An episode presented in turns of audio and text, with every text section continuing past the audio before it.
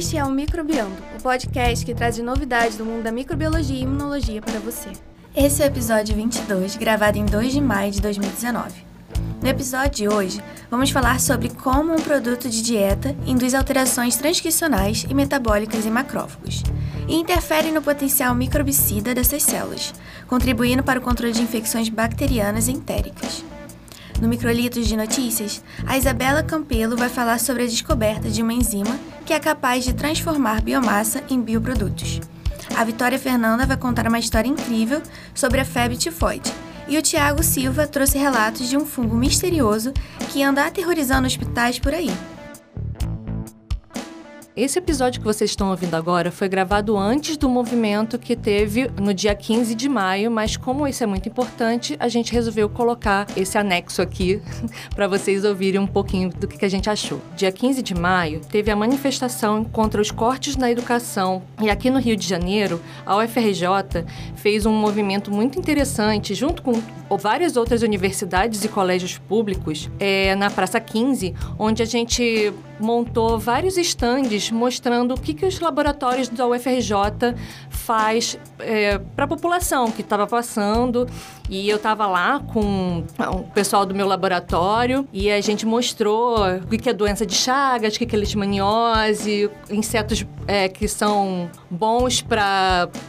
para tirar essa, essa, essa sensação de que todos os insetos são ruins e que a gente deveria matar todos, né? Só porque alguns transmitem doenças. Também insetos benéficos que fazem bem. E aí depois, isso foi de dez horas até umas cinco da tarde, a gente saiu em, em marcha pela é, Avenida Presidente Vargas em direção a... a central, pra, manifestando contra o, os cortes, e vários membros aqui do Microbiando estavam lá, né, lutando. Todos, né? Pois é. E, na verdade, eu gosto de falar que não é contra os cortes, eu, eu falo que é a favor da educação. Sim, é a favor da educação. O movimento foi a favor da educação e, e teve um apoio enorme. Eu, eu fiquei muito feliz de, de ver, né, porque era muita gente. Era muita gente e foi um clima muito bom.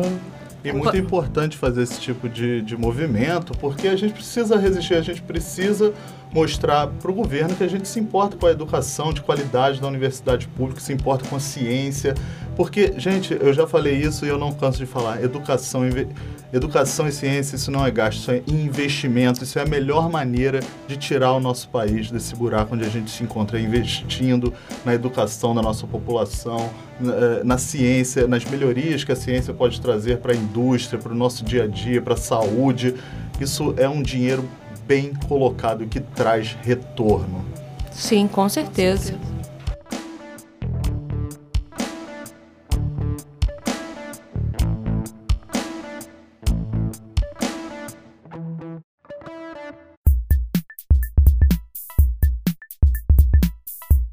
Oi, pessoal, bem-vindos ao podcast Microbiando. Meu nome é Ana Carolina Oliveira e eu tô aqui com uma galera hoje, tô super feliz, adoro estúdio cheio. Estamos marcando a volta do nosso coordenador? Chefe, não. Chefe. Não. Coordenador. Leandro, voltou da Itália. E aí, galera, voltei, tô de volta ao Microlitos, morrendo de saudade de fazer isso aqui, de falar com todo mundo. Não é Microlitos. Microlitos. Olha só, ele ficou tanto tempo fora que até esquece o nome. Bota o Faustão, por favor, nesse momento. Eu tô há muito tempo fora, esqueci até o nome do podcast. Microbiando, Leandro. Microbiando, desculpa, pessoal. Obrigado. É... Bom. Então, vocês já perceberam que o estúdio tá cheio, continuando, estou também com a professora Juliana. Oi, e agora acabou o nosso sossego, né? A Rosana, a professora Rosana. Oiê! O Cid. E aí, pessoal, olha só, microbiologia, microbiologia ambiental é melhor do que médica, hein? Oi? É o negocinho, né? Ah, só o Cid fez esse negócio engraçado. Era pra ser engraçado. É piada. É sim. Estamos também com a Adriana. Olá, gente. Com o Thiago. Olá, galera. A Isabela. Oi, pessoal. E o estreante Bruno, que tá começando hoje no Microbiando. Oi, gente. Bruno Jennings Almeida. Uhul. Bom, o artigo que a gente vai discutir hoje com vocês, ele foi publicado em fevereiro desse ano na revista Immunity, e é do grupo da Fiona Power. Não sei se vocês aqui conhecem a Fiona. Alguém aqui já ouviu falar da Fiona? Os imunologistas certamente sim. Nunca ouvi falar. Cara. Não, Rosa, então. Achei que você ia falar aqui do Shrek. Bom, pra quem não conhece a Fiona, ela é uma imunologista. Ela lidera o, o Laboratório de Imunologia da Mucosa na Universidade de Oxford, no Reino Unido. O principal foco de pesquisa dela é a relação entre a microbiota intestinal e o hospedeiro. Por isso que me surpreende a Rosana e o Leandro não, não, não terem... É, não conhecerem os trabalhos dela ainda, porque ela sempre está tentando entender como que a quebra do equilíbrio, né, é, entre a microbiota e, e o intestino hospedeiro impacta nas doenças inflamatórias intestinais e no câncer. O que que você está rindo? Eu, eu, Rosana, eu quero falar, não, acho que a gente tomou uma puxada de orelha. A gente está precisando ler mais artigo, me senti mal agora. Não, olha só, calma, deixa eu consertar. É porque ela, os trabalhos dela, vocês vão ver, é muita imunologia. Talvez por isso vocês não conheçam, tá tudo bem. Vou contar pra vocês. Tá bom. Tá? Conto hoje, não tem problema. A primeira autora do, desse artigo que, que a gente escolheu é uma pós-doc, é a Julie é, Schultes, né? E o título é The Short Chain Fatty Acid Butyrate Imprints an Antimicrobial Program in Macrophages. O que significa, né, em português, o ácido graxo de cadeia curta butirato induz, né, um programa antimicrobial em macrófagos, tá? Bom... E só falando, isso é muito interessante. E, Juliana, você tá vendo, né? A Carol não consegue parar de falar de microbiota. Eu achei, que, eu, eu achei que alguém que não fosse ver esse comentário hoje. É, é, tá, é. Infelizmente, é mais forte do que eu. Não, eu achei muito legal esse trabalho. E, e, na verdade, então, já que você falou isso, eu escolhi esse artigo porque, primeiro, eu adoro esse assunto, né? Como vocês sabem. Entender a relação da dieta com a, a microbiota, né? E como que isso impacta na imunologia do intestino, principalmente, que é um sítio que o estudo, né, da, da imunologia do intestino, de como que acontece essa interação, a tolerância imunológica no intestino, é uma coisa que está muito quente, né? Aumentou muito, digamos assim, nos últimos dez anos. Então, é, realmente, esse é um dos assuntos pelos quais eu, eu mais me interesso. E acho que metade do mundo, né? É. Muita gente também está se interessando com isso. E segundo, porque nós já mencionamos aqui algumas vezes o potencial anti-inflamatório e imunomodulador dos ácidos graxos de cadeia curta. Não só o butirato, mas também o acetato, né? O propionato, tem menos trabalhos com propionato, mas também tem. E o efeito benéfico desses ácidos graxos sobre várias doenças inflamatórias. Então, já tem trabalho mostrando com asma, colite, diabetes, doenças cardiovasculares, vários trabalhos, tá?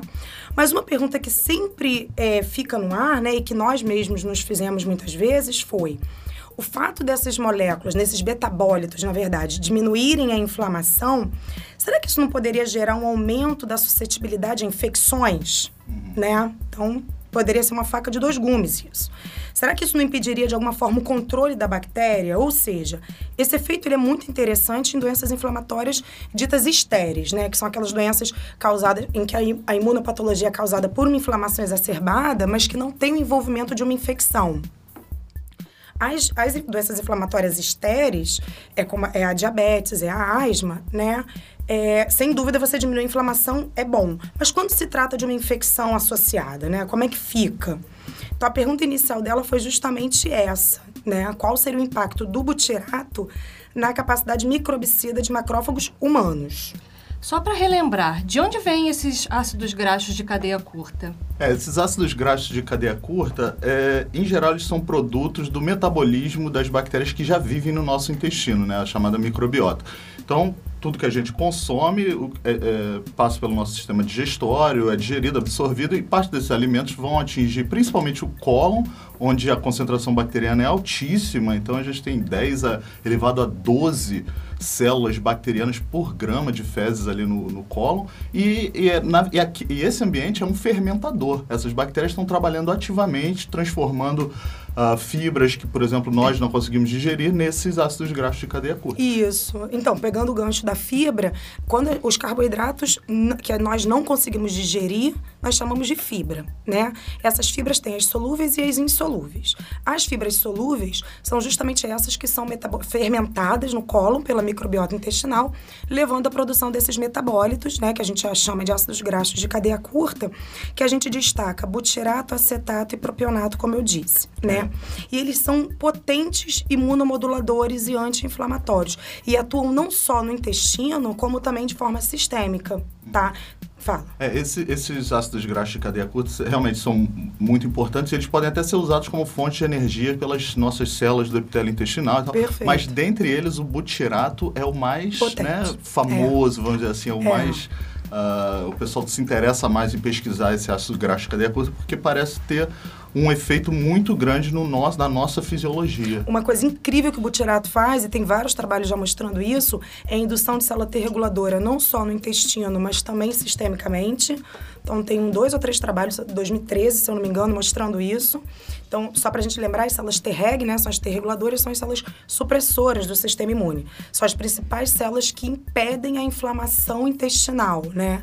É, é... e elas tão, são abundantes no intestino, né? Que é um lugar bastante tolerogênico. Isso, exatamente. O butirato tem um papel essencial na indução dessas T-reguladoras, tá? Dentre outras tantas funções, né? Uh, não só ter reguladora, na verdade, eu tô lembrando aqui, tem, tem um trabalho também mostrando o butirato alterando o fenótipo de macrófago. E célula dendrítica também. Exato. O macrófago, na presença de butirato, ele vai mais para um perfil M dois do que M um. M um é um macrófago inflamatório, M dois é um macrófago tolerogênico, de reparo tecidual, né?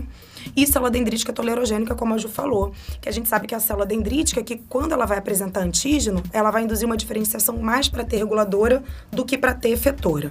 Então, de uma forma geral, o butirato ele vai contribuir para a homeostase, impedindo a resposta imune, impedindo a inflamação. E como eu falei, não só no intestino, mas sistemicamente também, tá? É, isso é uma coisa muito legal que a gente, eu acho que é importante destacar, que a maioria das pessoas não se dão conta que, como eu falei, no nosso intestino, principalmente no cólon, a gente tem uma quantidade enorme de bactérias. Então, o nosso intestino ele tem que estar preparado uh, para aceitar isso, né? Não, porque senão estaria constantemente causando uma reação inflamatória ali naquele sítio e a gente ia ficar doente o tempo todo. Então, exato, o nosso intestino ele tem que estar preparado para aceitar a presença dessa quantidade enorme de bactérias que são benéficas para a nossa saúde. E ao mesmo tempo, mas também não pode ser muito bundão, né? Porque é. ele também tem que estar preparado para combater seleção, é. qualquer infecção que surge ali naquele tecido. Exatamente. Então, tem que ter um equilíbrio, né? Eu já ouvi até um termo algum tempo atrás que o intestino... Uh, o, nosso te- o epitélio intestinal está sempre num estado de... Como é inflamação controlada? Eu agora não vou lembrar o termo que eu li algum tempo hum, atrás. Te, é, te, dependendo do autor, né, Ju? Eles usam termos diferentes para isso. Uhum. Mas é isso mais ou menos que eles querem dizer. Uhum. Eles estão sempre na iminência de inflamar, exato, mas aquilo está silenciado, exato, né? Então, assim, presença de macrófagos e linfócitos na mucosa intestinal é super comum.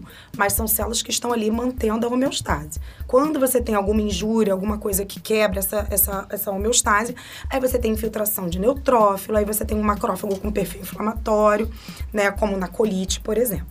E outra informação importante, também complementando isso, mas que eles comentam no artigo, é que pacientes com doenças inflamatórias intestinais ou câncer de cólon, eles apresentam uma redução no número de bactérias capazes de produzir esses ácidos graxos de cadeia curta, de novo, principalmente o butirato. Quer dizer, ou seja, já existe uma clara associação entre esses ácidos graxos e as doenças é, inflamatórias intestinais, né?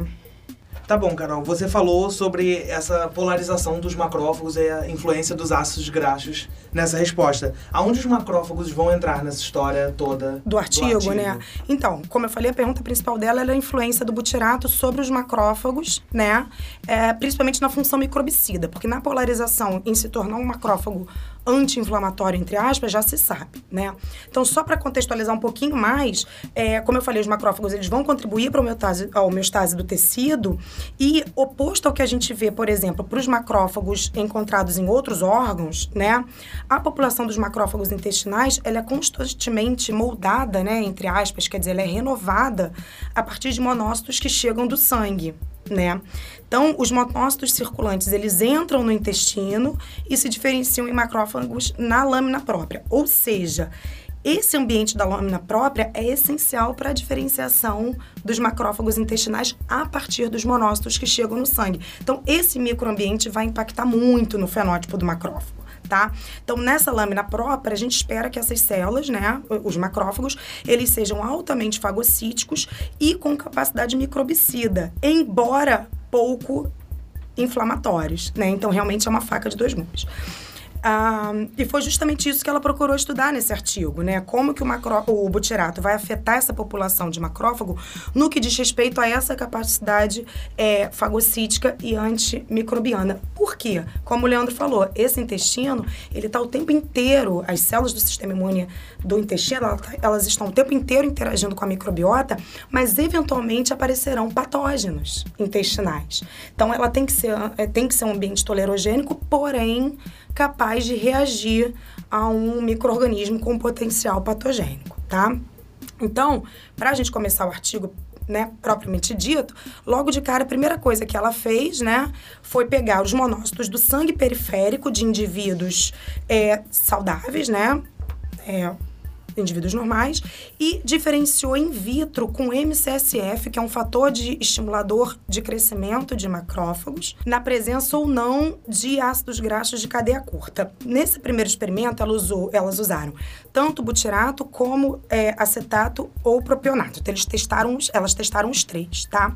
Depois desse período de diferenciação do, do monócito em macrófago, na presença desses ácidos graxos, elas infectaram esses macrófagos com diferentes bactérias. Usou Salmonella entérica, usou Staphylococcus aureus, aquela E. coli que é comumente associada à doença de Crohn, né? Eu não sei explicar, de repente, Rosana e o Leandro podem me ajudar nisso. É uma, é uma E. coli que é aderente e invasiva. A I E C, é isso? A I E C, é. São, E. coli tem, existem diversos virotipos diferentes de E. coli, de acordo com a sua capacidade patogênica ou de causar doença. Então, essa a I E C é uma... É uma Bom, como o nome dela diz, você disse aí, ela consegue se aderir ao epitélio e invadir células do epitélio. Então, ela é um, é um tipo virulento e agressivo de Escherichia coli. Que aí pode levar a doença de Crohn. Exato. Entendi. E também usou o Citrobacter rodente, tá? Então, usou essas quatro bactérias. E, ah, então, é um ensaio que eles chamam de ensaio de proteção à gentamicina. Basicamente, eles infectam os mac... elas infectam os macrófagos, esperam um tempo, lavam, tratam com gentamicina para matar as bactérias extracelulares e depois desse tempo lisa o macrófago e plaqueia. Exato, porque uhum. a gentamicina não consegue entrar nas células. Então, a, a, de proteção de gentamicina significa exatamente isso. Ela mata só as bactérias que estão fora das células e você consegue é, quantificar quantas bactérias entraram nos macrófagos. Ah, legal. Porque dentro da célula ela fica protegida da, da, desse antibiótico da gentamicina. Ah, então quando eles lisam o macrófago e plaqueiam, eles vão estar cultivando apenas as bactérias intracelulares. Isso aí. Perfeito. E aí coloca a plaquinha lá para crescer e vai avaliar o C F U, que é a unidade formadora de colônia, tá? Então, a conclusão desse primeiro experimento foi que o tratamento com butirato durante a diferenciação dos macrófagos aumentou a capacidade microbicida dessas células, uma vez que elas detectaram menor C F U uh, nas culturas tratadas, tá? E quando ele tirou o butirato vinte e quatro horas antes da infecção... Essa, olha que interessante, essa maior capacidade bactericida continuou. Isso é, isso é uma informação muito importante que eu vou voltar a falar dela lá na frente. Quer dizer, alguma alteração que o butirato induz no macrófago durante o período de diferenciação, de forma que o butirato não precisa estar presente durante a infecção. É uma alteração duradoura, né? Exatamente. No fenótipo do macrófago. Ele testou mais tempo, Carol, ou foi só até vinte e quatro horas? Não, ele fez uma curva, elas fizeram uma curva... Uma curva... de tempo, eu acho que tem um tempo após e continua. Aham. Na verdade, elas fizeram tempos mais precoces. Se eu não me engano, é três, seis, doze, vinte e quatro e mais um. Eu posso estar enganada, Leandro, mas elas fizeram uma curva e com todos os tempos analisados, a resposta é melhor no macrófago tratado com butirato, tá? É, mas essas, quanti- essas concentrações de butirato e de, dos outros ácidos graxos utilizados são concentrações que são alcançadas no intestino? Então... O que a gente faz normalmente é avaliar a concentração deles na veia porta, né? Que aí é como, é como se... Ou você pode medir nas fezes também, na verdade, tá? Então, você pode tentar extrapolar para uma condição in vitro. Ela não comenta nada disso no texto, Ju, mas é o que se faz normalmente, é isso. Não, mas pelo que você conhece de concentrações que são... alcançadas, essa, essa quantidade usada foi ou não? Não sei, não sei te dizer. Eu fiquei pensando que essa menor concentração de bactérias é, dentro do macrófago, macrófago não poderia ser um reflexo da menor internalização das bactérias? Pois é, a Cid, eu também me perguntei isso e, na verdade, não, porque ela avaliou, a, elas avaliam isso, tá? Boa. É, isso foi bem legal. Eles, elas fazem um ensaio de fagocitose de bides ou da própria bactéria, né, expressão do G F P. Isso é um ensaio relativamente comum para avaliar a fagocitose. Então, você bota uma bide opsonizada com I G G ligado para poder facilitar a captação pelo macrófago, ou você coloca a própria bactéria expressando a, o, a, o G F P, que é aquela proteína fluorescente verde, né? E aí deixa noventa minutos e não deu diferença na internalização, nem da bide, nem da bactéria, tá? Outra coisa que elas fazem também é ensaio de morte celular, porque uma das hipóteses era o seguinte: as células que estão sendo lisadas depois do tempo do ensaio poderiam ser as sobreviventes, né? E não representando a população total. E aí as mais infectadas teriam morrido, alguma coisa assim. Mas não, não tem diferença também. Quer dizer, não tem diferença nem de captação, nem de morte. Então, realmente é um reflexo da, do maior controle... Morte do macrófago, né, Carol? Morte do macrófago, isso, isso, isso. Apoptose do macrófago, isso. E não viu diferença. Tá claro, gente? Sim. Sim. Claríssimo. Bom, é, então em seguida ela foi avaliar o perfil metabólico desses macrófagos. Na verdade, elas observaram trinta e quatro metabólitos que são diferentemente expressos entre macrófagos diferenciados ou não na presença do butirato. Ou seja, isso indica uma clara alteração do metabolismo dessas células, tá? E uma, de, um, dentre várias diferenças importantes, algumas ela destacou, que é uma é a via glicolítica, que está muito reduzida na presença do butirato, e a outra alteração super importante, que é essencial para o desenrolar do artigo, é a alteração na via do mTOR, sugerindo que o butirato inibiu a via do mTOR. Carol, pelo que eu me lembro, lá do meu primeiro período de biologia celular, o mTOR regula o processo de autofagia, certo? Então, Isabela, na verdade, sim, mas o mTOR, ele regula muita, muita, muita coisa, tá?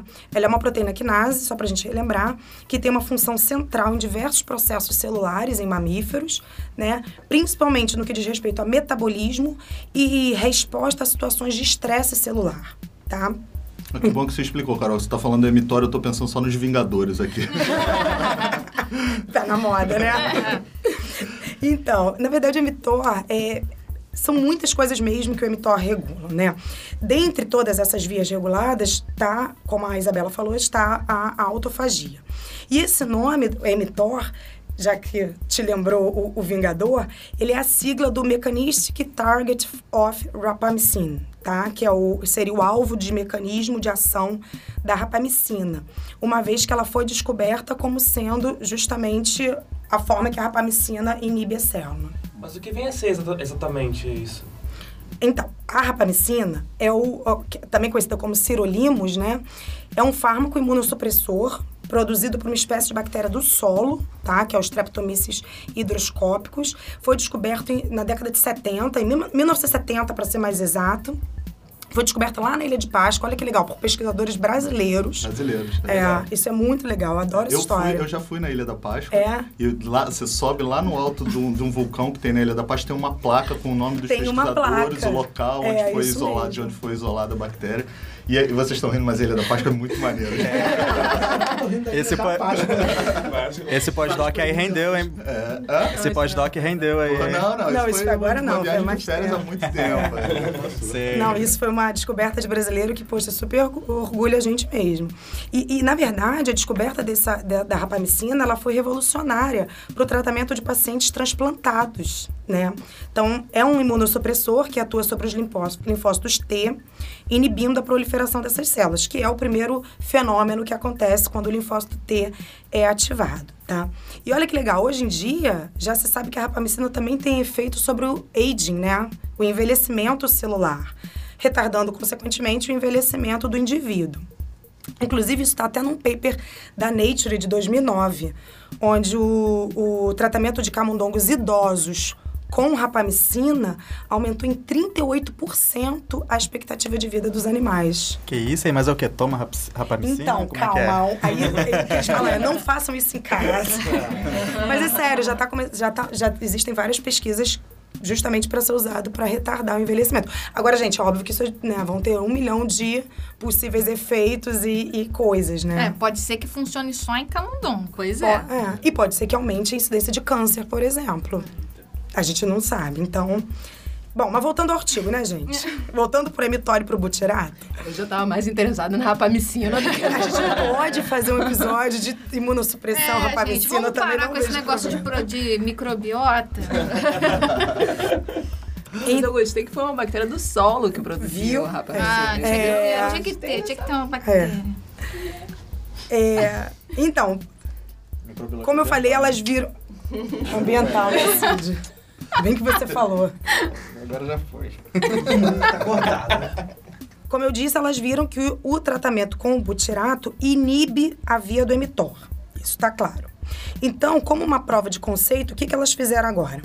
Usaram um indutor do emitor nesses macrófagos tratados com butirato. E aí, o que, que elas viram? Que aquela maior capacidade microbicida foi perdida. Tá claro isso, gente? Então, Carol, elas viram que o tratamento com o butirato, ele inibe o emitor e isso faz com que o macrófago mate mais, tenha um maior potencial microbicida. Isso. E quando ela usa um indutor dessa via, ou seja, quando você tem ativação do emitor, você tem essa capacidade perdida. É, você anula o efeito do butirato. Perfeito. Certo? E aí é a forma que ela ligou as histórias. Então, de fato, é, o efeito do butirato sobre o macrófago é por inibir o emitor, tá? Então, até aqui é a única certeza que ela tinha, tá? E aí, relembrando que, o que a Isabela falou no início, a inibição do emitor leva à autofagia. Todo mundo aqui sabe o que é autofagia?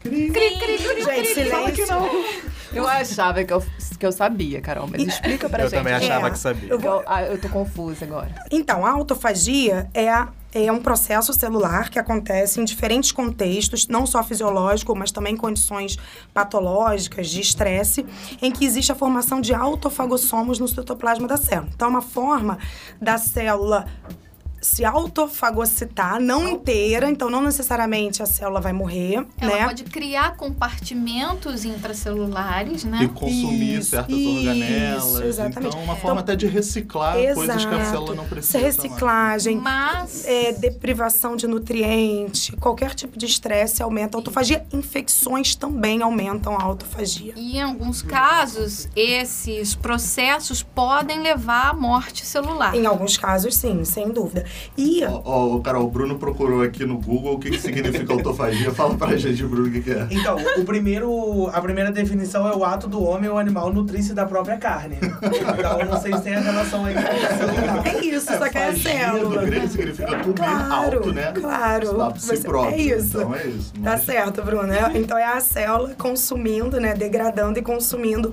partes do seu citoplasma, né? E a... Como a gente falou no início, a inibição do emitor leva à autofagia, tá? E a autofagia, ela é induzida não só em situações de estresse, mas também, como eu falei, em infecções. Então, o que elas se perguntaram é se essa maior capacidade microbicida era mediada por autofagia.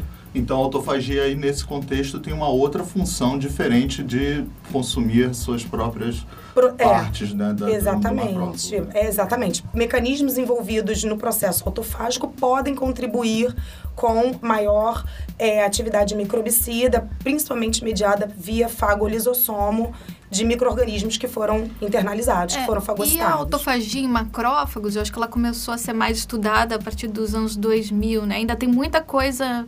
ainda por ser estudado. Eu acho que a gente ainda conhece pouco sobre esse mecanismo e talvez esse artigo ainda ajude a gente a conhecer um pouco sobre essa função da autofagia dentro dessa célula. Né? Isso, exatamente. E aí, de to- todos os parâmetros que indicam que a autofagia está aumentada na célula foram positivos nos macrófagos tratados com butirato, tá? Dentre esses parâmetros, um que eu vou chamar atenção é a conversão da proteína L C três, né, da forma um para a forma dois. A L C três, gente, é a principal proteína envolvida na, fi, na via autofágica. Inclusive, é um marcador de autofagossomo, tá? Então, quando você tem... É, É, vesículas intracelulares marcadas com L C três, é um dos, né, você pode dizer que são autofagossomos. Então, isso estava aumentado no macrófago tratado com butirato, assim como a atividade na, da N A D P H-oxidase, tá? Ah, a N A D P H-oxidase é a principal enzima que gera a formação de R O S, né, que são enzima, é, espécies reativas de oxigênio, que também tem um potencial microbicida. Então, basicamente, se a gente tivesse que resumir uma frase, o que ela viu até agora é que o butirato vai inibir o mTOR, a inibição do mTOR leva a um aumento da atividade N A D P H-oxidase e da autofagia, o que faz com que essa célula produza mais espécies reativas de oxigênio e seja mais microbicida, é, controlando melhor a infecção bacteriana. Tá claro? Uhum. Muito bem.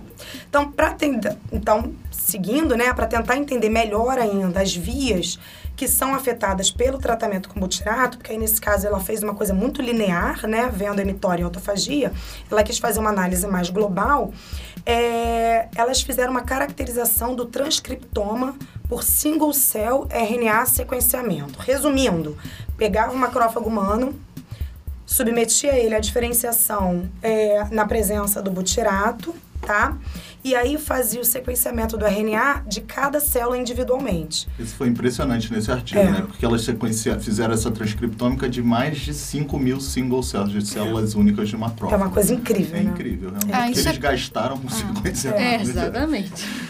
É que não tinha com o que gastar o dinheiro, gente. O dinheiro pode fazer um artigo. E é interessante que eles consegu... Elas cons... ela conseguiu dividir essa mais de cinco mil células em subtipos, né? Em populações. Ex- clusters, cinco exatamente. Clusters, exatamente. Isso uhum. foi bem legal também. Foram então, cinco clusters, não foi, cara?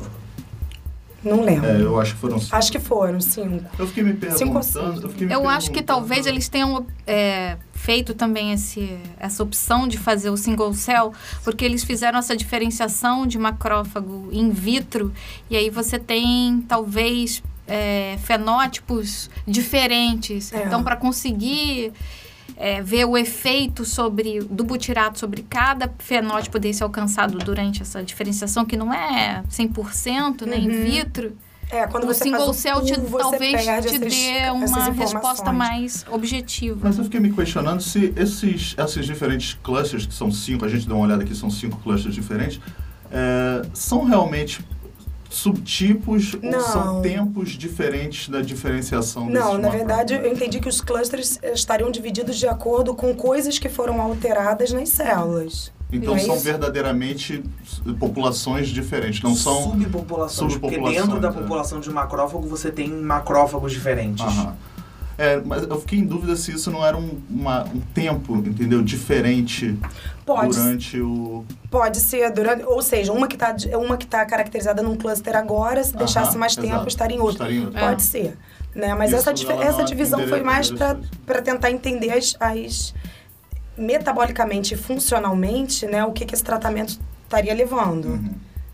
Né, para poder dirigir os próximos passos. Mas o tratamento, né, foi feito pelo mesmo tempo. Foi, certo? Ao mesmo tempo. Então, foi durante a diferenciação é, da célula periférica e macrófago. Eu acho que está indicando é que as subpopulações vão agir de diferentes maneiras, não, mesmo estando com o butirato por aquele tempo, né, uma hora, duas horas, não sei quanto tempo, eles vão se comportar de, uma, de cinco maneiras diferentes, esses cinco clusters que vocês estão falando. Bom, é, eu acho que é importante a gente lembrar de que o macrófago, eu acho que é uma das células mais plásticas, né, do sistema imune. Então, ele pode ter perfis sendo... Ele pode ter características alteradas ao longo, né, do contato que ele tem com o microambiente. Então, às vezes, uma célula que ela está com aquela...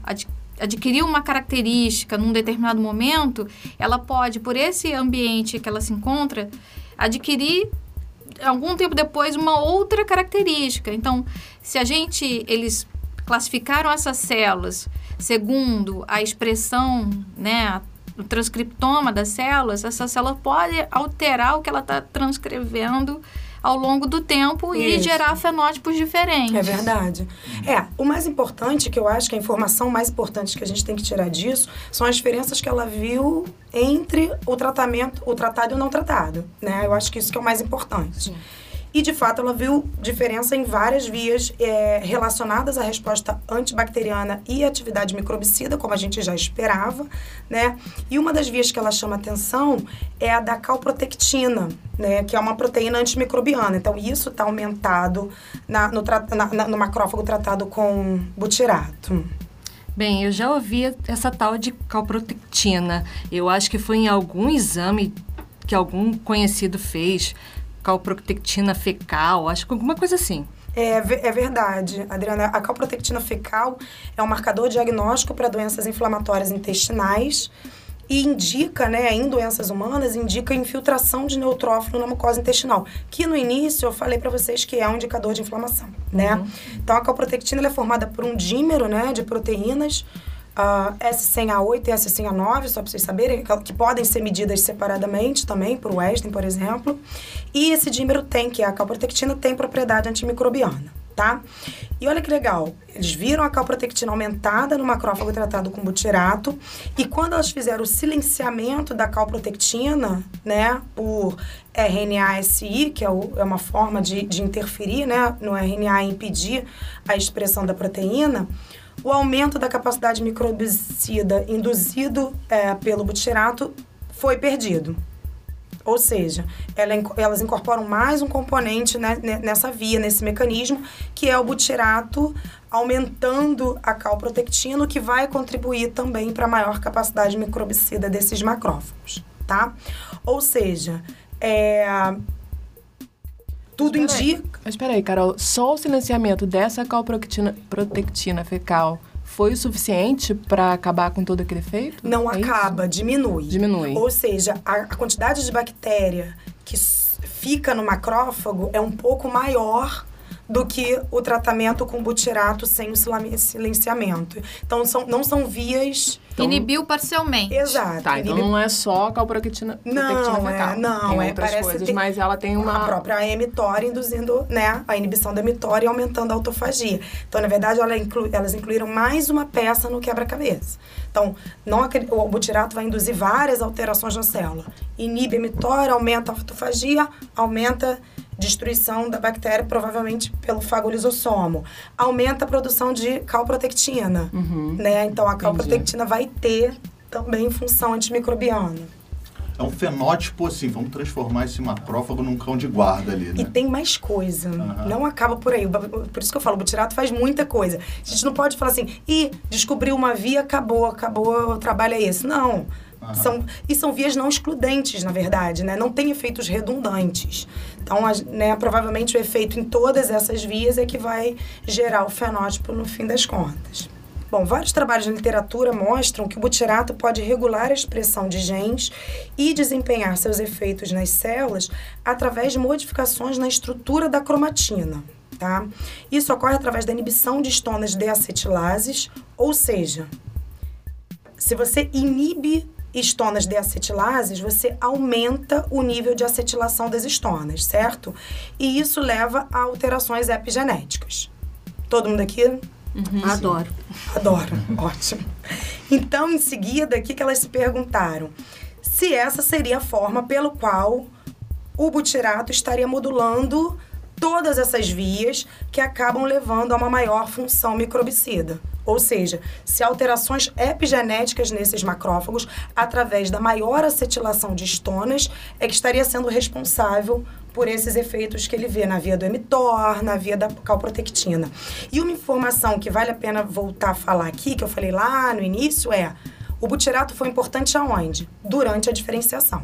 Quando ela tirou o butirato um dia, vinte e quatro horas antes da infecção, o macrófago continuou sendo mais microbicida. Ou seja, o butirato atuou durante o desenvolvimento da célula, certo? Então, isso também é mais um indício de que é, ele pode estar induzindo essas alterações epigenéticas e que o macrófago vai levar aquilo mesmo que você tire o butirato depois da sua diferenciação, tá bom?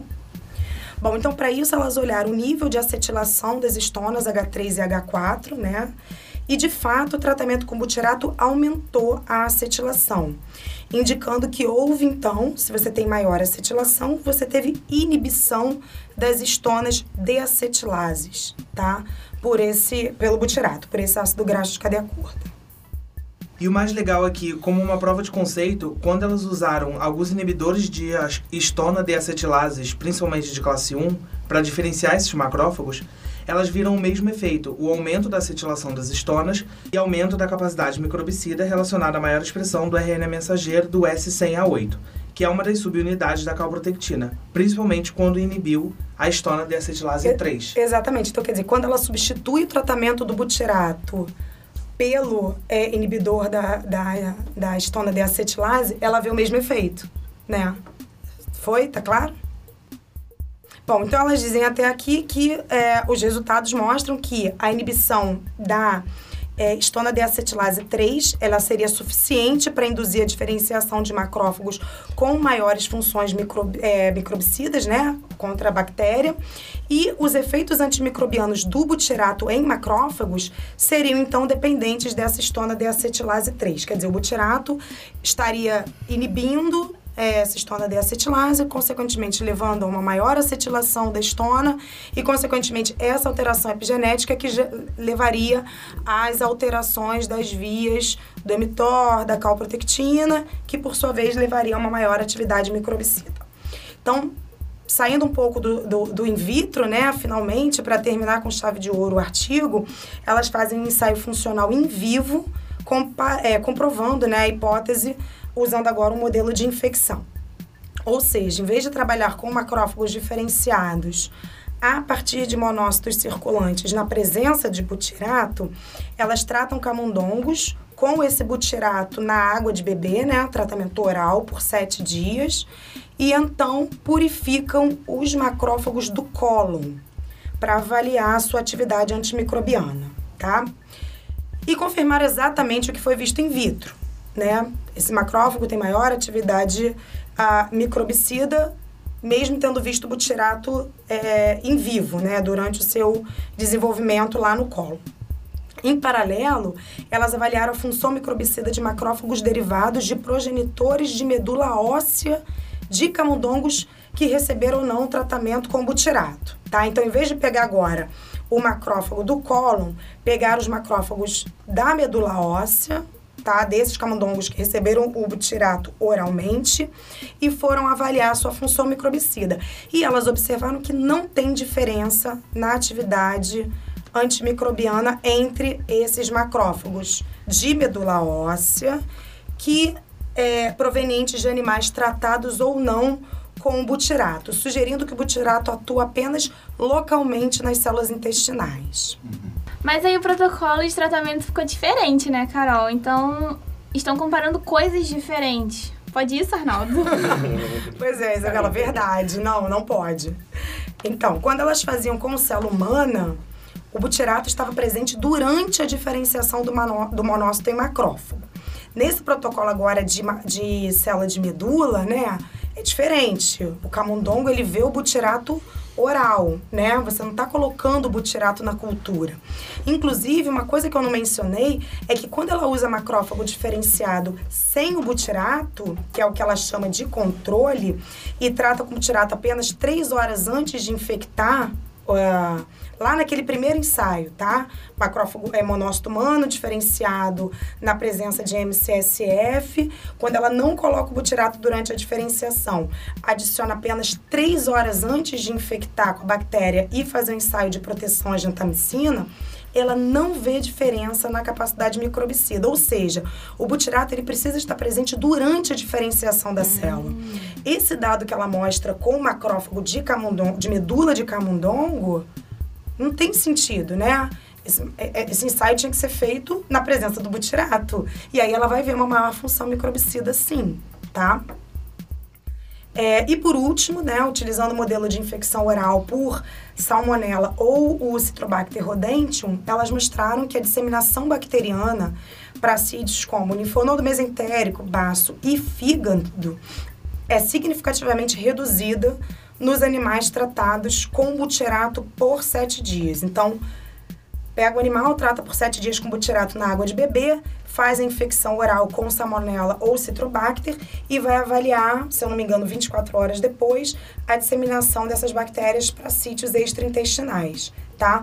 E aí, de fato, o tratamento com butirato diminuiu a carga bacteriana nesses outros sítios, indicando, então, realmente que uh, esse tratamento com butirato uh, provavelmente aumentou a capacidade microbicida dos macrófagos e, consequentemente, a, diminuiu a carga ba- bacteriana sistêmica.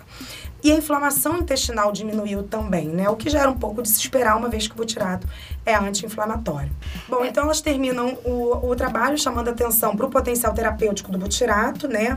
Ou até mesmo dos inibidores das histonas deacetilases, que ela fez lá aquele ensaio em que ela substituiu o butirato pelo inibidor de histona deacetilase três e funcionou do mesmo jeito. Então, ele chama atenção, né? Ela chama atenção para esse potencial terapêutico ah, para ser usado no tratamento de doenças inflamatórias intestinais ou até mesmo de infecções entéricas. Então, isso eu acho que realmente nunca tinha sido é, levantada, né, essa possibilidade. É, eu ia perguntar exatamente isso. Qual a importância desse artigo para nossa saúde, para a saúde humana? Porque as conclusões que elas tiveram me parece ser algo bem, assim, uh, factível da gente começar a usar na, na terapia para essas pessoas que têm doenças inflamatórias crônicas. Então, isso não é muita novidade, né? Que, uhum. o but, que, o, que o butirato, ele vai ter efeitos benéficos em doenças inflamatórias crônicas, a gente já sabe. Uhum.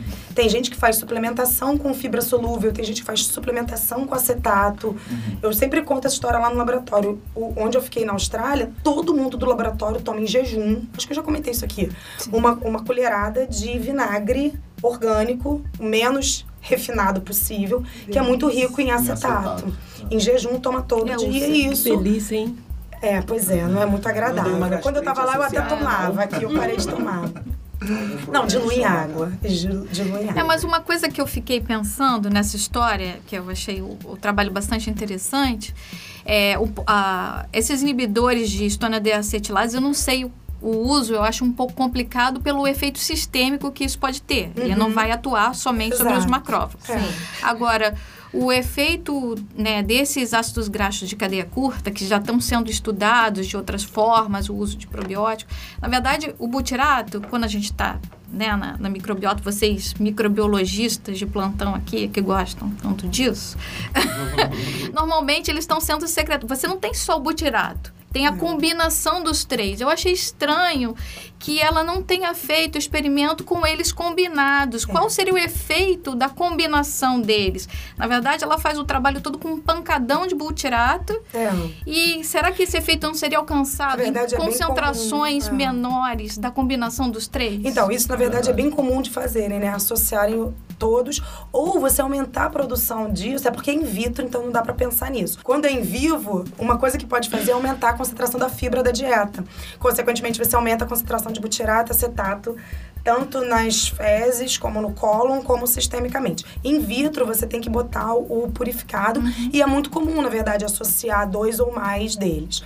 No primeiro experimento, ela faz com acetato e propionato. Ela diz que eu acho que o propionato não tem efeito nenhum e o acetato tem, mas é bem menor que o butirato, é. então ela acaba postando todas as fichas mas no butirato. Mas, às vezes, eles não têm efeito sozinhos, mas em combinação sim, sim, sim. a gente tem um efeito sinérgico. Com certeza. Só não, que... E, por exemplo, o acetato, ele atua muito via aquele G P R quarenta e três. Que está expresso no monócito. Super expresso em macrófago, quer dizer... E parece que o butirato, o efeito dele é via inibição de histona deacetilase, que não são vias redundantes. Seria super legal. Pode, p- podem ser sinérgicas, na verdade. Então, realmente, a adição dos dois por etre... Mas assim, eu acredito que como ela viu um efeito já tão bom só com butirato, ela acabou focando, focando nele, né? Mas quando você faz uma suplementação com uma dieta rica em fibra solúvel, você aumenta todos, hum, na verdade, sim. né? Agora, eu tenho uma pergunta para vocês. O, o trabalho está mostrando que Uh, bactérias que vivem no intestino produzem butirato e esse butirato induz os macrófagos a se tornarem uh, células mais agressivas contra bactérias. Como é que vocês explicam isso? O que, que vocês pensam a respeito? Então, na verdade, você pode me ajudar nisso, né? Porque aí essa coisa de qual bactéria Não, faz mas... o que é você. Eu penso que, assim, as bactérias que... é, que aumentam a produção, né? Então, é, na verdade, isso é um feedback positivo. Você aumenta a quantidade de fibra, você aumenta a produção de butirato, acetato, que, por sua vez, aumenta a prevalência das bactérias benéficas, produtoras é desses ácidos graxos, e isso fica como uma, uma auto-retroalimentação. É isso que eu penso também, porque é, uma infecção intestinal... ela faz mal também para as bactérias benéficas hum. que vivem no seu intestino. Não, elas também não gostam dessas tem bactérias. Tem um parênteses intrus, importante intrus. a gente lembrar, que eles mostram que isso acontece nos monócitos virando macrófagos. Na então, durante própria. o processo de diferenciação. Hum. Não é no macrófago que já está lá. Então, é naquela célula que está chegando ao intestino e vai... se transformar, né, se diferenciar em macrófago. Uhum. Então, não é todo o macrófago que está lá que vai se tornar mais microbicida, com potencial microbicida. Então, acho que é uma coisa bem regulada. É, mas a explicação que eu daria para o Leandro, na verdade, ia ser mais em, to- em, em termos do seguinte. Qual é a bactéria que consegue chegar na lâmina própria e encontrar esses macrófagos? É a bactéria que vai produzir o butirato ou é a salmonela invasiva? Perfeito. É, é isso aí. Entendeu? É. Então, assim, a compartimentalização entre as células do sistema imune e a microbiota é essencial para a homeostase. É. A bactéria boazinha que produz o ácido graxo, ela está lá no cólon, né? Ela está na luz do intestino. Ela não vai encontrar o macrófago na lâmina própria, a não ser que você tenha uma doença inflamatória e você quebre essa barreira. A salmonela, a E. coli enteroinvasiva, elas cruzam essa uhum. barreira e vão encontrar o macrófago na lâmina própria. E é lindo ver essa simbiose, é né? Lindo. Ver as bactérias uhum. da nossa microbiota trabalhando junto com o nosso é. sistema imune para é manter é a, a harmonia daquele ambiente. Não, mas isso é porque elas querem se dar bem, né? É, claro. Sim, mas é uma simbiose. É justo. É, todo mundo se dá bem. Então, Carol, muito bom esse artigo. Gostei. Tem alguma coisa que você sugere que a gente possa consumir, aumentar na nossa dieta, então, para aumentar a quantidade de butirato? Não, o vinagre vai aumentar, o, já é o acetato pronto, é fibra solúvel, fiber mais, pronto, fazendo propaganda, Nestlé patrocina nós. A gente usa no laboratório, inclusive, fiber mais, que é rico em fibra solúvel, que vai aumentar isso tudo. Você sabe... Pô, e alimentos, é, alimentos é, naturais, como chicória, por exemplo, é rico em fibras, dessas fibras não solúveis, né? Tem, são, é, gente, é claro que a alimentação é a principal fonte das fibras solúveis e insolúveis, isso é claro. Vamos comer melhor. Vamos comer melhor. Comer isso melhor é, é melhor do que suplemento. É, isso é a melhor coisa. Vamos comer melhor para fazer nossos macrófagos mais potentes. Mais isso fortinhos. Aí, mais fortinhos. Mais fortinhos. É muito isso. Bom.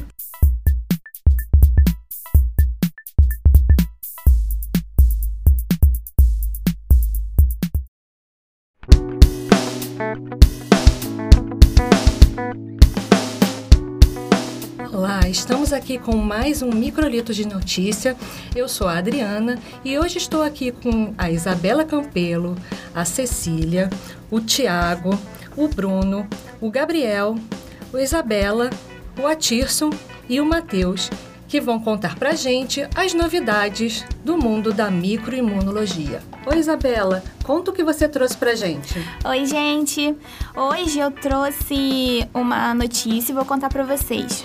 É, ela é sobre a descoberta de uma enzima que é capaz de transformar biomassa em bioprodutos. Um grupo internacional de pesquisadores, junto com pesquisadores da Unicamp, identificou uma nova enzima e nos explicou o seu mecanismo de ação. A contribuição dos profissionais brasileiros nesse projeto foi na área computacional, por meio de simulações que conduziram às experimentações.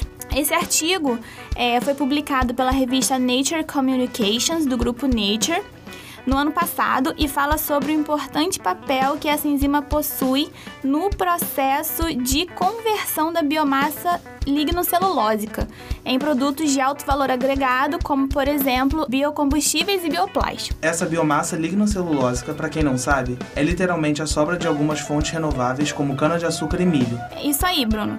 Os pesquisadores explicam que, por mais que enzimas da mesma família, conhecidas como citocromos P quatrocentos e cinquenta, sejam encontradas normalmente na natureza e, inclusive, no organismo humano, não se conhecia até então uma enzima que estivesse envolvida Vida, é, nesses processos de conversão da lignina. É, essa enzima em questão foi chamada de G C O A, podendo ser considerada versátil, uma vez que, diferente de outras enzimas, ela possui a capacidade de atuar em diferentes substratos. Isso é bem interessante, né? Continua contando mais sobre isso daí. Quais são as informações que eles deram? Bom, segundo os pesquisadores, essa enzima está relacionada ao metabolismo bacteriano da lignina. Só uma observação aqui. A lignina é um polímero que, junto com a celulose e a hemicelulose, confere resistência à defesa às plantas. Muito que bem, Bruno, você está bem afiado hoje. É isso mesmo. Então, para explicar, né, todo esse processo, um determinado grupo de bactérias utiliza a enzima para degradar a lignina e utilizá-la como fonte de energia, né, como, é, ou seja, como o seu alimento. E esse processo pode ser considerado rebuscado, já que a lignina apresenta uma composição química muito heterogênea. Nesse caso, normalmente, é preciso uma grande variedade de enzimas para quebrar todas essas ligações e, assim, degradar a lignina. E o que ocorre é que a enzima descrita por esses pesquisadores, ela por si só é capaz de catalisar uma etapa crítica do processo de degradação, que é chamado de iodesmetilação aromática, conseguindo atuar em uma grande variedade é, dessas subunidades da lignina. E a partir disso, a G C O A transforma essa estrutura em um único intermediário chamado catecol.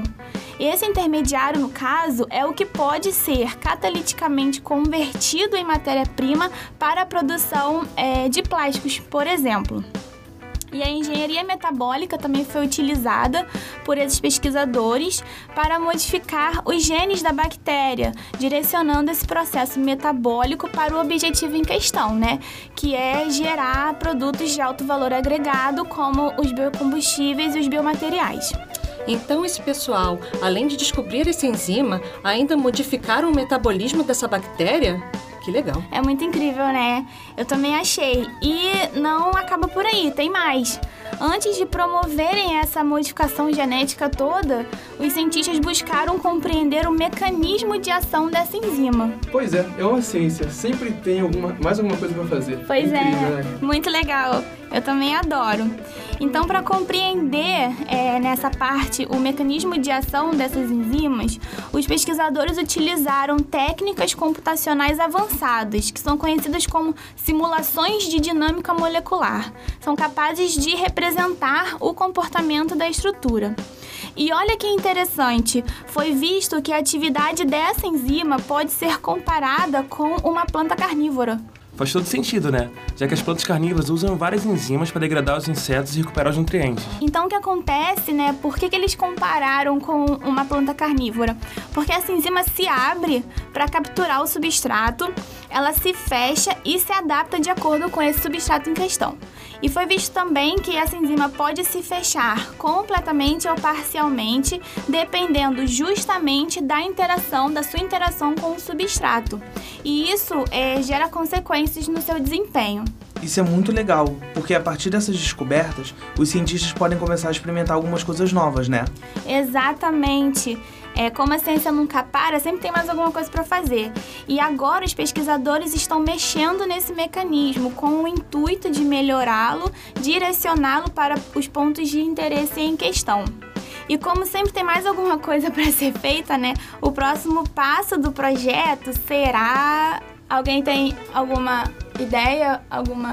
Bem, eu, se fosse o meu, eu ia começar... A minha ideia seria produzir isso em larga escala para usar como... Pois é, exatamente, Adriana. É produzir essa enzima em maior escala, porque vamos imaginar aqui. Se no futuro pretendemos produzir biocombustível a partir dessa biomassa, é preciso pensar em atender à demanda mundial. E aí será preciso muitas toneladas dessa enzima. Só que isso não é um desafio simples de ser superado, mas fica aí a, a ideia para os próximos passos. Realmente, não é, não é nada simples. Então tem muito trabalho pela frente ainda, né? Pois é.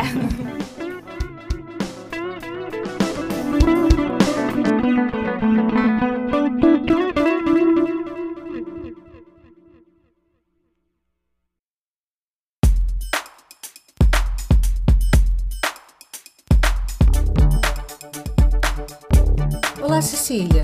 Você vai contar pra gente agora um microlitros que foi escrito pela Vitória. E nesse microlitros vamos misturar muitos assuntos interessantes. Vamos falar sobre uma doença causada de uma espécie bacteriana, que é a febre tifoide. Iremos discutir como o sistema imunológico pode nos surpreender e ainda, pegando a ideia de Os Vingadores Ultimato, que já estreou e está em cartaz nos cinemas, iremos falar de uma vilã no melhor estilo da Marvel, a Maria Tifoide. Mas como juntar isso tudo numa história só? Continua com a gente nesse microlitos que você vai descobrir. Para começar, vou falar um pouco sobre a febre tifoide, que é uma doença infecciosa aguda causada por salmonella, mais especificamente salmonella tif. Essa bactéria é um bacilo gram-negativo, de crescimento rápido e se comporta como um patógeno oportunista. A febre tifoide tem caráter endêmico e está relacionada a condições socioeconômicas e sanitárias desfavoráveis, como a ausência de saneamento básico, por exemplo. A transmissão é feita por via oral, através da ingestão de frutos do mar, ovos, peixes, carnes, laticínios não pasteurizados ou alimentos irrigados com água contaminada. E é restrita ao homem, infectando o trato gastrointestinal. Mas, Cecília, refresca a nossa memória e do ouvinte, quais são mesmo os sintomas da febre tifoide? Então, essa doença é caracterizada por ser sistêmica, causando quadros de febre alta e prolongada, distúrbios intestinais, podendo evoluir até para perfuração intestinal. A pessoa pode ter também cefaleia, diarreia e dor abdominal. E o que uma vilã da Marvel tem a ver com essa doença? Ah, isso é muito interessante. Para te explicar, primeiro eu vou ter que contar a história de uma imigrante chamada Mary Mallon. Essa moça emigrou para os Estados Unidos em mil oitocentos e sessenta e nove para começar uma nova vida com seus tios. Em mil e novecentos, ela trabalhava como cozinheira em uma casa em Mamaroneck, Westchester, New York. E, em menos de duas semanas, todos os residentes contraíram a febre tifoide. Um ano depois, mudou-se para Manhattan e trabalhou para várias famílias ricas que também adoeceram. Em mil novecentos e seis, instalou-se em Oyster Bay, Long Island. E nessa época, trabalhou para a família de um banqueiro chamado Charles Warren, que passou suas férias de verão lá. Das onze pessoas da família, seis também foram hospitalizadas com febre tifoide. Então isso causou espanto, porque essa doença estava relacionada a bairros pobres, com superlotação e aquelas questões sanitárias precárias que eu comentei com vocês anteriormente. Por isso, o dono da casa contratou os serviços do engenheiro civil George Soper, que era especialista em surtos de febre tifoide. Essa investigação para determinar a causa do surto foi exaustiva, mas a casa estava em perfeitas condições. Então Soper descobriu que, por incrível que pareça, em todas as casas onde Mary trabalhava, desde mil e novecentos havia surtos da doença. Mais especificamente, vinte e dois casos declarados, inclusive a morte de uma menina. Então eles mataram a charada, que Mary provavelmente era transmissora das bactérias que causavam a febre tifoide, por possivelmente não ter hábitos de higiene adequados na manipulação dos alimentos enquanto cozinhava. Que susto, achei que você falou que eles tinham matado a Mary. Eu também achei que tinha matado. Nem tanto, quase. Com isso, o Departamento de Saúde da cidade de Nova York solicitou que Mary fosse banida e mantida em isolamento. A própria Mary solicitou um estudo realizado por um laboratório para averiguar se ela era portadora. Inclusive, a história conta que foi um outro homem que pagou para Mary nesse teste laboratorial. Mas, antes que o resultado ficasse pronto, a mesma exigiu a liberdade e a Suprema Corte de Nova York rejeitou o pedido, porque lógico que eles iam ser a favor do Departamento de Saúde. Que bom, né?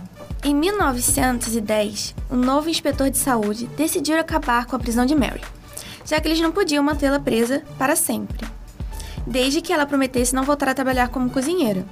Mas Mary trocou de nome para Mary Brown e continua a trabalhar em hotéis, restaurantes e instituições. Chocante, né, gente? Com certeza. Aí a pessoa também pede pra ficar presa também, né? Depois disso, tiveram mais algumas notícias da, da Maria? Em mil novecentos e quinze, um surto de febre tifoide foi declarado no Sloan Maternity Hospital de Manhattan, onde afetou vinte e cinco trabalhadores, dos quais dois morreram e as investigações levaram a quem? Quem? Isso mesmo, a Mary. E por isso que a chamaram de Tifoide Mary, ou Maria Tifoide. E, em vinte e sete de março de mil novecentos e quinze, funcionários do Serviço de Saúde Pública da cidade de Nova York colocaram novamente a moça em quarentena, mas dessa vez foi para a vida toda. e a moça faleceu vinte e três anos depois, em onze de novembro de mil novecentos e trinta e oito, de pneumonia. E voltando à sua pergunta sobre o que isso tem a ver com a vilã da Marvel, a Marvel Comics criou um personagem inspirado justamente na Mary Mallon, chamada Maria Tifoide. Ela é inimiga, mas também amante do Demolidor. Possui poderes fisiônicos, inclusive telecinésia leve e forte pirocinese. É ótima em artes marciais e sofre de grandes distúrbios mentais. Ah, sei quem é. Ela aparece como vilã na segunda temporada do Punho de Ferro e também lutou contra o Homem-Aranha de Deadpool. E o Demolidor? Pegou a febre tifoide? Nossa, que incrível! A microbiologia tá em tudo mesmo. Não só a microbiologia, como a imunologia também. Porque apesar da Mary ter sido portadora da bactéria que causava febre tifoide e ter transmitido por, para meio mundo, ela nunca apresentou os sintomas. Aqueles que eu citei de febre, dores de cabeça, diarreia. Ou desenvolver a doença. Então, ela é, na verdade, imune à doença. Inclusive, foi a primeira pessoa nos Estados Unidos identificada como portador assintomático de um patógeno. E isso nos faz pensar como o sistema imunológico pode ser eficiente, porque, enquanto em muitas pessoas a infecção foi grave, levando até a morte de alguns, nessa moça não houve efeito nenhum. Então fica essa pergunta, quais mecanismos o sistema imunológico possui para impedir que o indivíduo desenvolva uma doença, mesmo sendo portador e transmissor do patógeno? Bem, isso daí a gente tem que perguntar a Carol, né? É, exatamente, ela que é a especialista.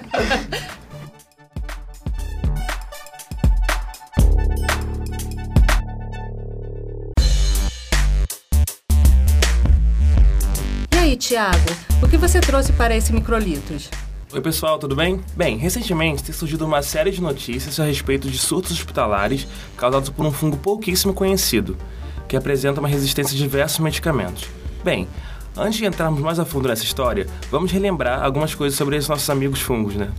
Os fungos são seres eucarióticos encontrados basicamente em qualquer ambiente. Do ponto de vista clínico, apenas um pequeno grupo de fungos oferece risco a indivíduos imunocompetentes. Em geral, os fungos são patógenos oportunistas, ou seja, eles afetam indivíduos imunocomprometidos. É, imunocomprometidos são pessoas que, de alguma forma, têm o seu sistema imune diminuído ou debilitado pelo uso de medicamentos ou por alguma infecção pré-existente. Isso mesmo. Atualmente, existe um arsenal bem limitado para o tratamento de infecções fúngicas. Um dos grandes problemas para o desenvolvimento desses fármacos é a semelhança entre alvos moleculares dos fungos e o hospedeiro humano. Para piorar, o uso indiscriminado e errado desses antifúngicos em diversas áreas tem levado a um aumento na resistência. Então, como se não bastasse a dor de cabeça, né, a apurrinhação que já temos com as bactérias resistentes no ambiente hospitalar, tem gente nova surgindo por aí. É, tem fungo novo surgindo por aí. Uó. A Candida auris é uma espécie fúngica que ainda é bem pouco estudada. Foi descrita pela primeira vez no Japão em dois mil e nove. Bem Nossa, recente. É muito... Sim. O fungo foi isolado de uma paciente que apresentava um quadro de infecção auricular.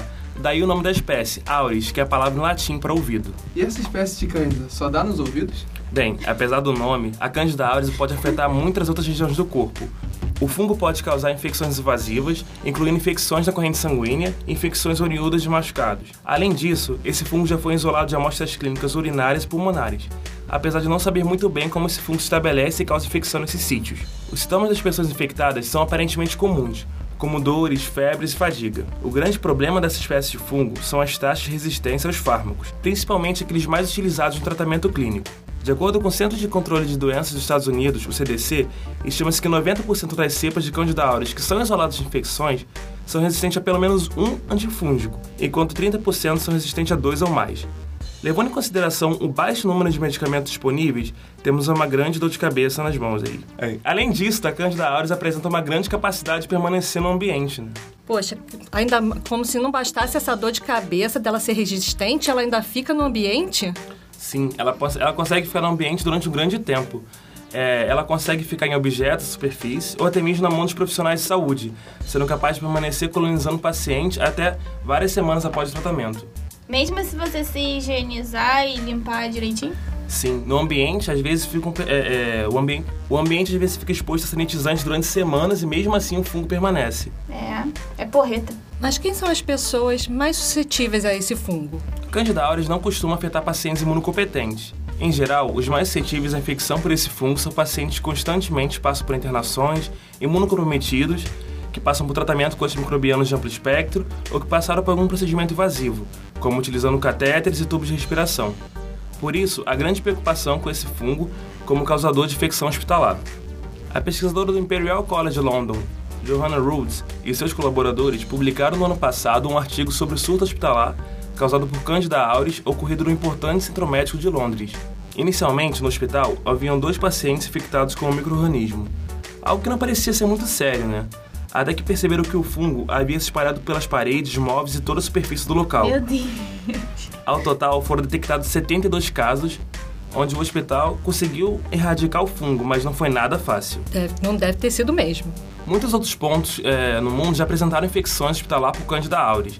De acordo com o C D C, nos Estados Unidos foram reportados quinhentos e oitenta e sete casos apenas em seis anos. Na Espanha, ocorreu um surto num hospital universitário onde trezentas e setenta e duas pessoas foram colonizadas, onde oitenta e cinco desenvolveram infecções na corrente sanguínea. Isso é sério, né? Corrente sanguínea? Sim, bastante. Para você ter uma noção, um estudo publicado sobre esse caso revelou que quarenta e um por cento dos pacientes infectados morreram em trinta dias. Além disso, já foram reportados grandes surtos hospitalares em pelo menos dezessete países, entre eles a Austrália, China, Colômbia, Venezuela e Quênia. Caramba! Tudo isso e o Brasil, como é que ele fica essa, toda essa história aí? Bem, de acordo com os dados do C D C e da Anvisa, ainda não temos o fungo aqui. Hum. Entretanto, a Anvisa já emitiu um comunicado de risco, relatando vários surtos de Candida auris em países vizinhos como a Colômbia e a Venezuela. Mas devido à dificuldade de diagnóstico, não podemos afirmar com certeza que o fungo não está no país. Mas calma, além de apresentar resistência a antifúngicos e ser um chato para ser eliminado do ambiente, ele ainda é difícil para diagnosticar? Isso mesmo. Assim como nos casos de infecção por outras espécies de Candida, como a Candida albicans, que é a mais badalada do, do gênero, né? O diagnóstico pode ocorrer através de análise de hemocultura e outros fluidos corporais. Entretanto, a Candida auris pode ser facilmente confundida com outras espécies do gênero Candida, o que dificulta ainda mais o diagnóstico. Ainda mais um diagnóstico rápido, né? Sim. Que teria que ser dado. Até um diagnóstico exato mesmo. Né? Uhum. Um exemplo disso, da importância do diagnóstico, foi um surto que ocorreu na Colômbia, onde cinco amostras de Candida auris foram inicialmente diagnosticadas como três outros tipos de fungos diferentes, ou seja, demoraram um tempão para poder acertar o diagnóstico. Sendo assim, a utilização de métodos de biologia molecular e dispositivos de identificação, como a espectrometria de massa Maud-Toff, são os mais indicados para um diagnóstico mais preciso e rápido. Eu tô aqui pensando, é, como é que faz para acabar com esse fungo no ambiente? Alguém tem um palpite? Cri-cri. É bem complicado mesmo. Em um dos casos, o hospital ficou fechado por quase onze dias. Tiveram que ficar colocando o sanitizante por meio de vapores durante várias semanas. E mesmo assim, conseguiram achar o fungo em alguns lugares. Então é bem complicadinho. Então tem algumas técnicas bem específicas, né, pra eliminar ele. Basicamente é fechar... Fechar e, deixar... e borrifar sanitizante. O tempo todo, né? E ter fé, né? É. Complicado, hein?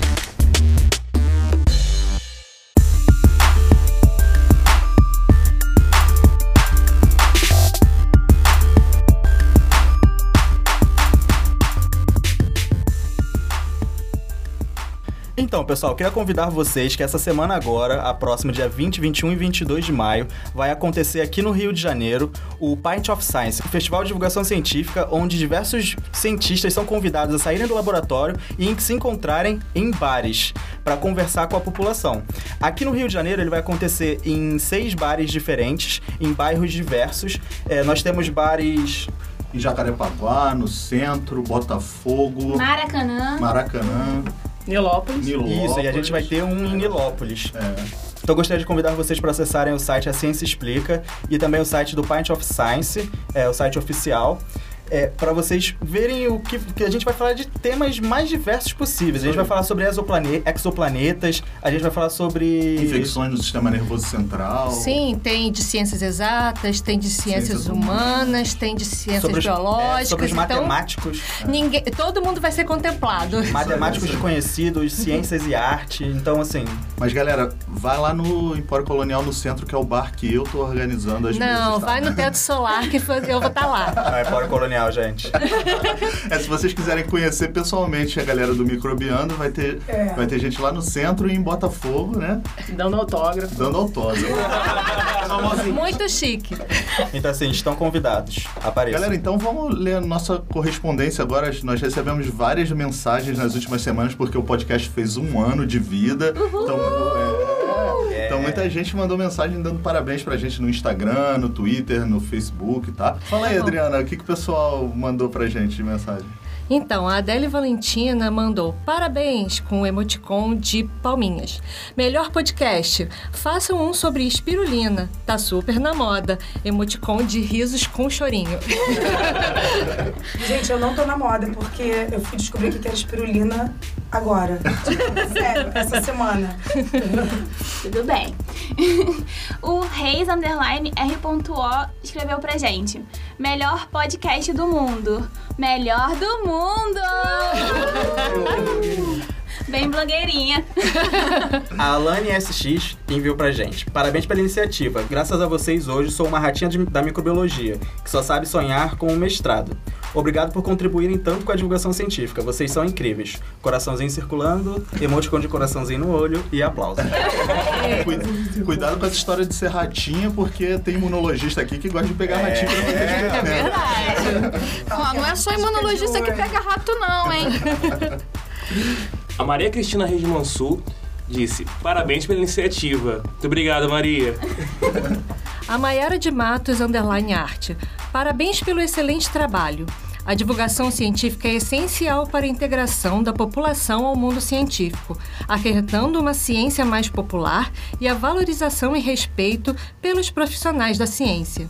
No momento em que o país está, com diminuição da verba para ciência, educação e meio ambiente, fazer um trabalho como o de vocês ajuda a mostrar à população a importância do trabalho feito nas universidades e centros de pesquisa, impedindo que eles apoiem um governo que tenta destruir a ciência. Parabéns, um abraço e coraçãozinho. Ah, isso aí. Arrasou, arrasou. Queria dizer que... Maiara, porque é exatamente isso que eu penso também. Adorei. Maiara de Matos, um hino. É, é. A Fernanda Bruni escreveu, uhul, parabéns, adoro o podcast. Obrigada! A Adriana Régua enviou pra gente, excelente trabalho. Valeu, Adriana. A Sabrina Fabielli escreveu, melhor podcast, parabéns e continue com esse excelente trabalho e um coraçãozinho. Coraçãozinho de volta pra você. Ó, oh, melhor podcast de novo, hein? É. Gente, Manu... valeu pelas correspondências, amamos. A Manuela no Twitter com o arroba de Supersonic pediu nossa opinião sobre o atual cenário da ciência brasileira. Missão complicada essa. É, isso aí é difícil, hein? Podemos Olá. fazer um podcast sobre isso. Concordo plenamente. Sobre isso. Olá. Não tá nada boa. Olá, se vocês tiverem uns minutinhos para me dar um parecer sobre a carreira acadêmica, ficarei muito grata. Entrei no curso de Biomedicina da U F M G com a intenção de me formar como pesquisadora e estou há um ano da formatura. Porém, os cortes na área de pesquisa, saúde e educação, que inclusive implicaram na interrupção da minha bolsa de I C pela perda da bolsa, vem me desestimulando a seguir esse meu sonho.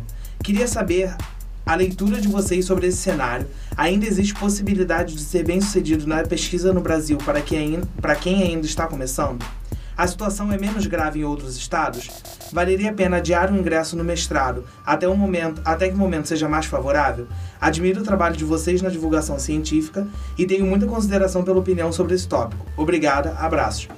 Pode deixar, Manuela, a gente vai atender o seu pedido e vamos tentar fazer um episódio só sobre a, o cenário político atual pra ciência. É, mas na verdade eu acho que ela queria ouvir um pouco da gente é, a nossa exatamente. opinião sobre isso, essas coisas, né? Sim, então. Eu acho que não... provavelmente aqui nós teremos opiniões diferentes, é. mas que talvez com, né, tenham um, um ponto de convergência. Sim, é sim. Claro que todo mundo aqui acha que vale a pena, né? Então, ciência no Brasil, eu brinco falando que não é para os fracos, é para quem gosta muito, para quem é persistente, para quem quer fazer uma coisa boa com o que tem. A questão do mestrado... É, eu, eu, eu sempre falo isso para os meus alunos. Eu acho que se você quer seguir uma carreira científica, tenta vai direto, seguir, não vai direto. Não pausas tá, exato. As etapas, né? Eu não também pausa acho. Porque você provavelmente tomaria, né? Arrumaria um emprego, começaria a ganhar um salário. Então, para você parar e voltar para a academia, voltar para a universidade, é muito mais difícil. Então, quando você tem uma meta, não, eu quero fazer mestrado, eu quero fazer doutorado e eu quero ser pesquisador. Vai em frente, emenda, segue, brinco falando que Deus ajuda e, e faz, porque se é isso que você quer, é óbvio que, que vale a pena, é óbvio que tem que fazer. A, a, a diferença entre os estados, eu não sei o que, que vocês pensam, mas assim, eu acho que está todo mundo no mesmo barco. Talvez São Paulo sempre tem uma situação é, melhor. São Paulo é melhor. Porque a FAPESP, né, ela tem mais dinheiro, não adianta. Por enquanto, né? É, por enquanto. É, mas o que diz aspecto aos outros estados, se todos dependerem de uma verba federal, tá todo mundo no mesmo barco, é tá porque é a mesma verba para todo mundo. Exatamente. Como então, exemplo, o C N P Q. A diferença exatamente. dos estados está basicamente na, na diferença das instituições de fomentos estaduais. FAPESP realmente é a que está melhor. E, e, mas eu, eu, eu ouço relatos de colegas meus de São Paulo também já começando a reclamar da crise. Então, assim, é, é seguir fazendo o que dá, bola pra frente, colaboração é tudo, né? Eu acho que quando você tem boas colaborações, um ajuda o outro, e isso ajuda muito a fazer ciência aqui no Brasil. Eu não sei se vocês querem complementar. Eu só queria complementar, porque, por exemplo, com esse negócio de falta de bolsas, muitos amigos meus do mestrado, do doutorado, eles simplesmente estão trabalhando na área deles porque não tem bolsa e continuam fazendo o mestrado e o doutorado. Só que você tem que, né, conseguir conciliar as duas coisas. Então, a falta de dinheiro é horrível, mas não necessariamente é um impedimento. Claro que todo mundo gostaria muito melhor você se dedicar todo o seu tempo para poder fazer aquela pesquisa, mas também não é tão impeditivo assim. É, e se você realmente sonha, esse é seu sonho, se você gosta disso, existe sempre a possibilidade de sair do país e ir trabalhar num local que realmente valorize a pesquisa. Ah, é, com certeza. É, o que está acontecendo hoje em dia é o, que, é o que nós estamos chamando de fuga de cérebros. Então, isso. Muitas pessoas super inteligentes e bem preparadas do nosso país estão saindo. Tra... Isso é uma perda assim, inestimável para a nossa é. ciência, para a inovação do país, para a tecnologia. É algo que vai demorar décadas para a gente se recuperar, porque a gente tem um governo que não se importa com educação, com, com ciência, está demonstrando isso diariamente. Mas uh, tudo passa, né? E isso vai passar também. Eu espero que isso vai passar. Todos esperando. É, no início dos anos dois mil para cá, o Brasil entrou no mapa da ciência mundial. A gente passou a ser realmente produtor de, de ciência, de inovação. Talvez não, ainda, ainda não chegamos assim ao ponto que a gente gostaria, né, de ter, ver essa, a ciência que é produzida aqui mais incorporada à nossa indústria, por exemplo. Isso é uma crítica que a academia uh, recebe muito, mas a, a situação melhorou muito. Então, uh, agora a coisa está meio feia, mas também não é de se desesperar assim. Eu acho que dá para você fazer ciência sim, dá para seguir seu sonho e chegar, contribuir muito para a nossa sociedade. Então não desista. Tá? É, sim, não desista. Dias melhores virão. Juliana. Dias melhores. Só pra você. Tá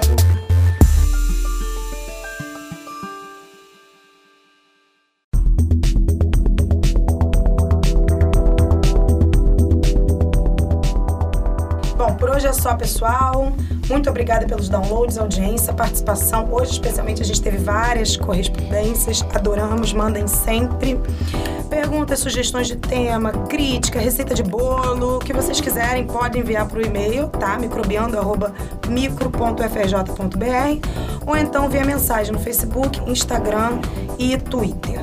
No site ciência explica ponto com ponto b r postamos mais sobre os assuntos que a gente falou aqui hoje, o artigo e, e os textos, tá bom? Além de matérias super interessantes, eventos na área, como o Cid falou, o Pint of Science também vocês podem ver mais lá no site. O nosso podcast também está lá no site Ciência Explica, no agregador de podcast da sua preferência ou no Spotify. O podcast Microbiando tem o apoio do Instituto de Microbiologia Professor Paulo de Góes e do Instituto de Biofísica Carlos Chagas Filho, ambos da U F R J e também da Fiocruz. Além disso, temos apoio da S B P C, da S B I, S B M, S B V e do site de divulgação científica A Ciência Explica, assim como do iBench. Esse episódio foi produzido por Hugo Marins, do Notem, que é o Núcleo de Novas Tecnologias e Mídias do Instituto de Biofísica Carlos Chagas Filho, e a trilha sonora do Microbiando foi produzida por Daniel Vasques. Valeu, galera. Até a próxima. Tchau, tchau.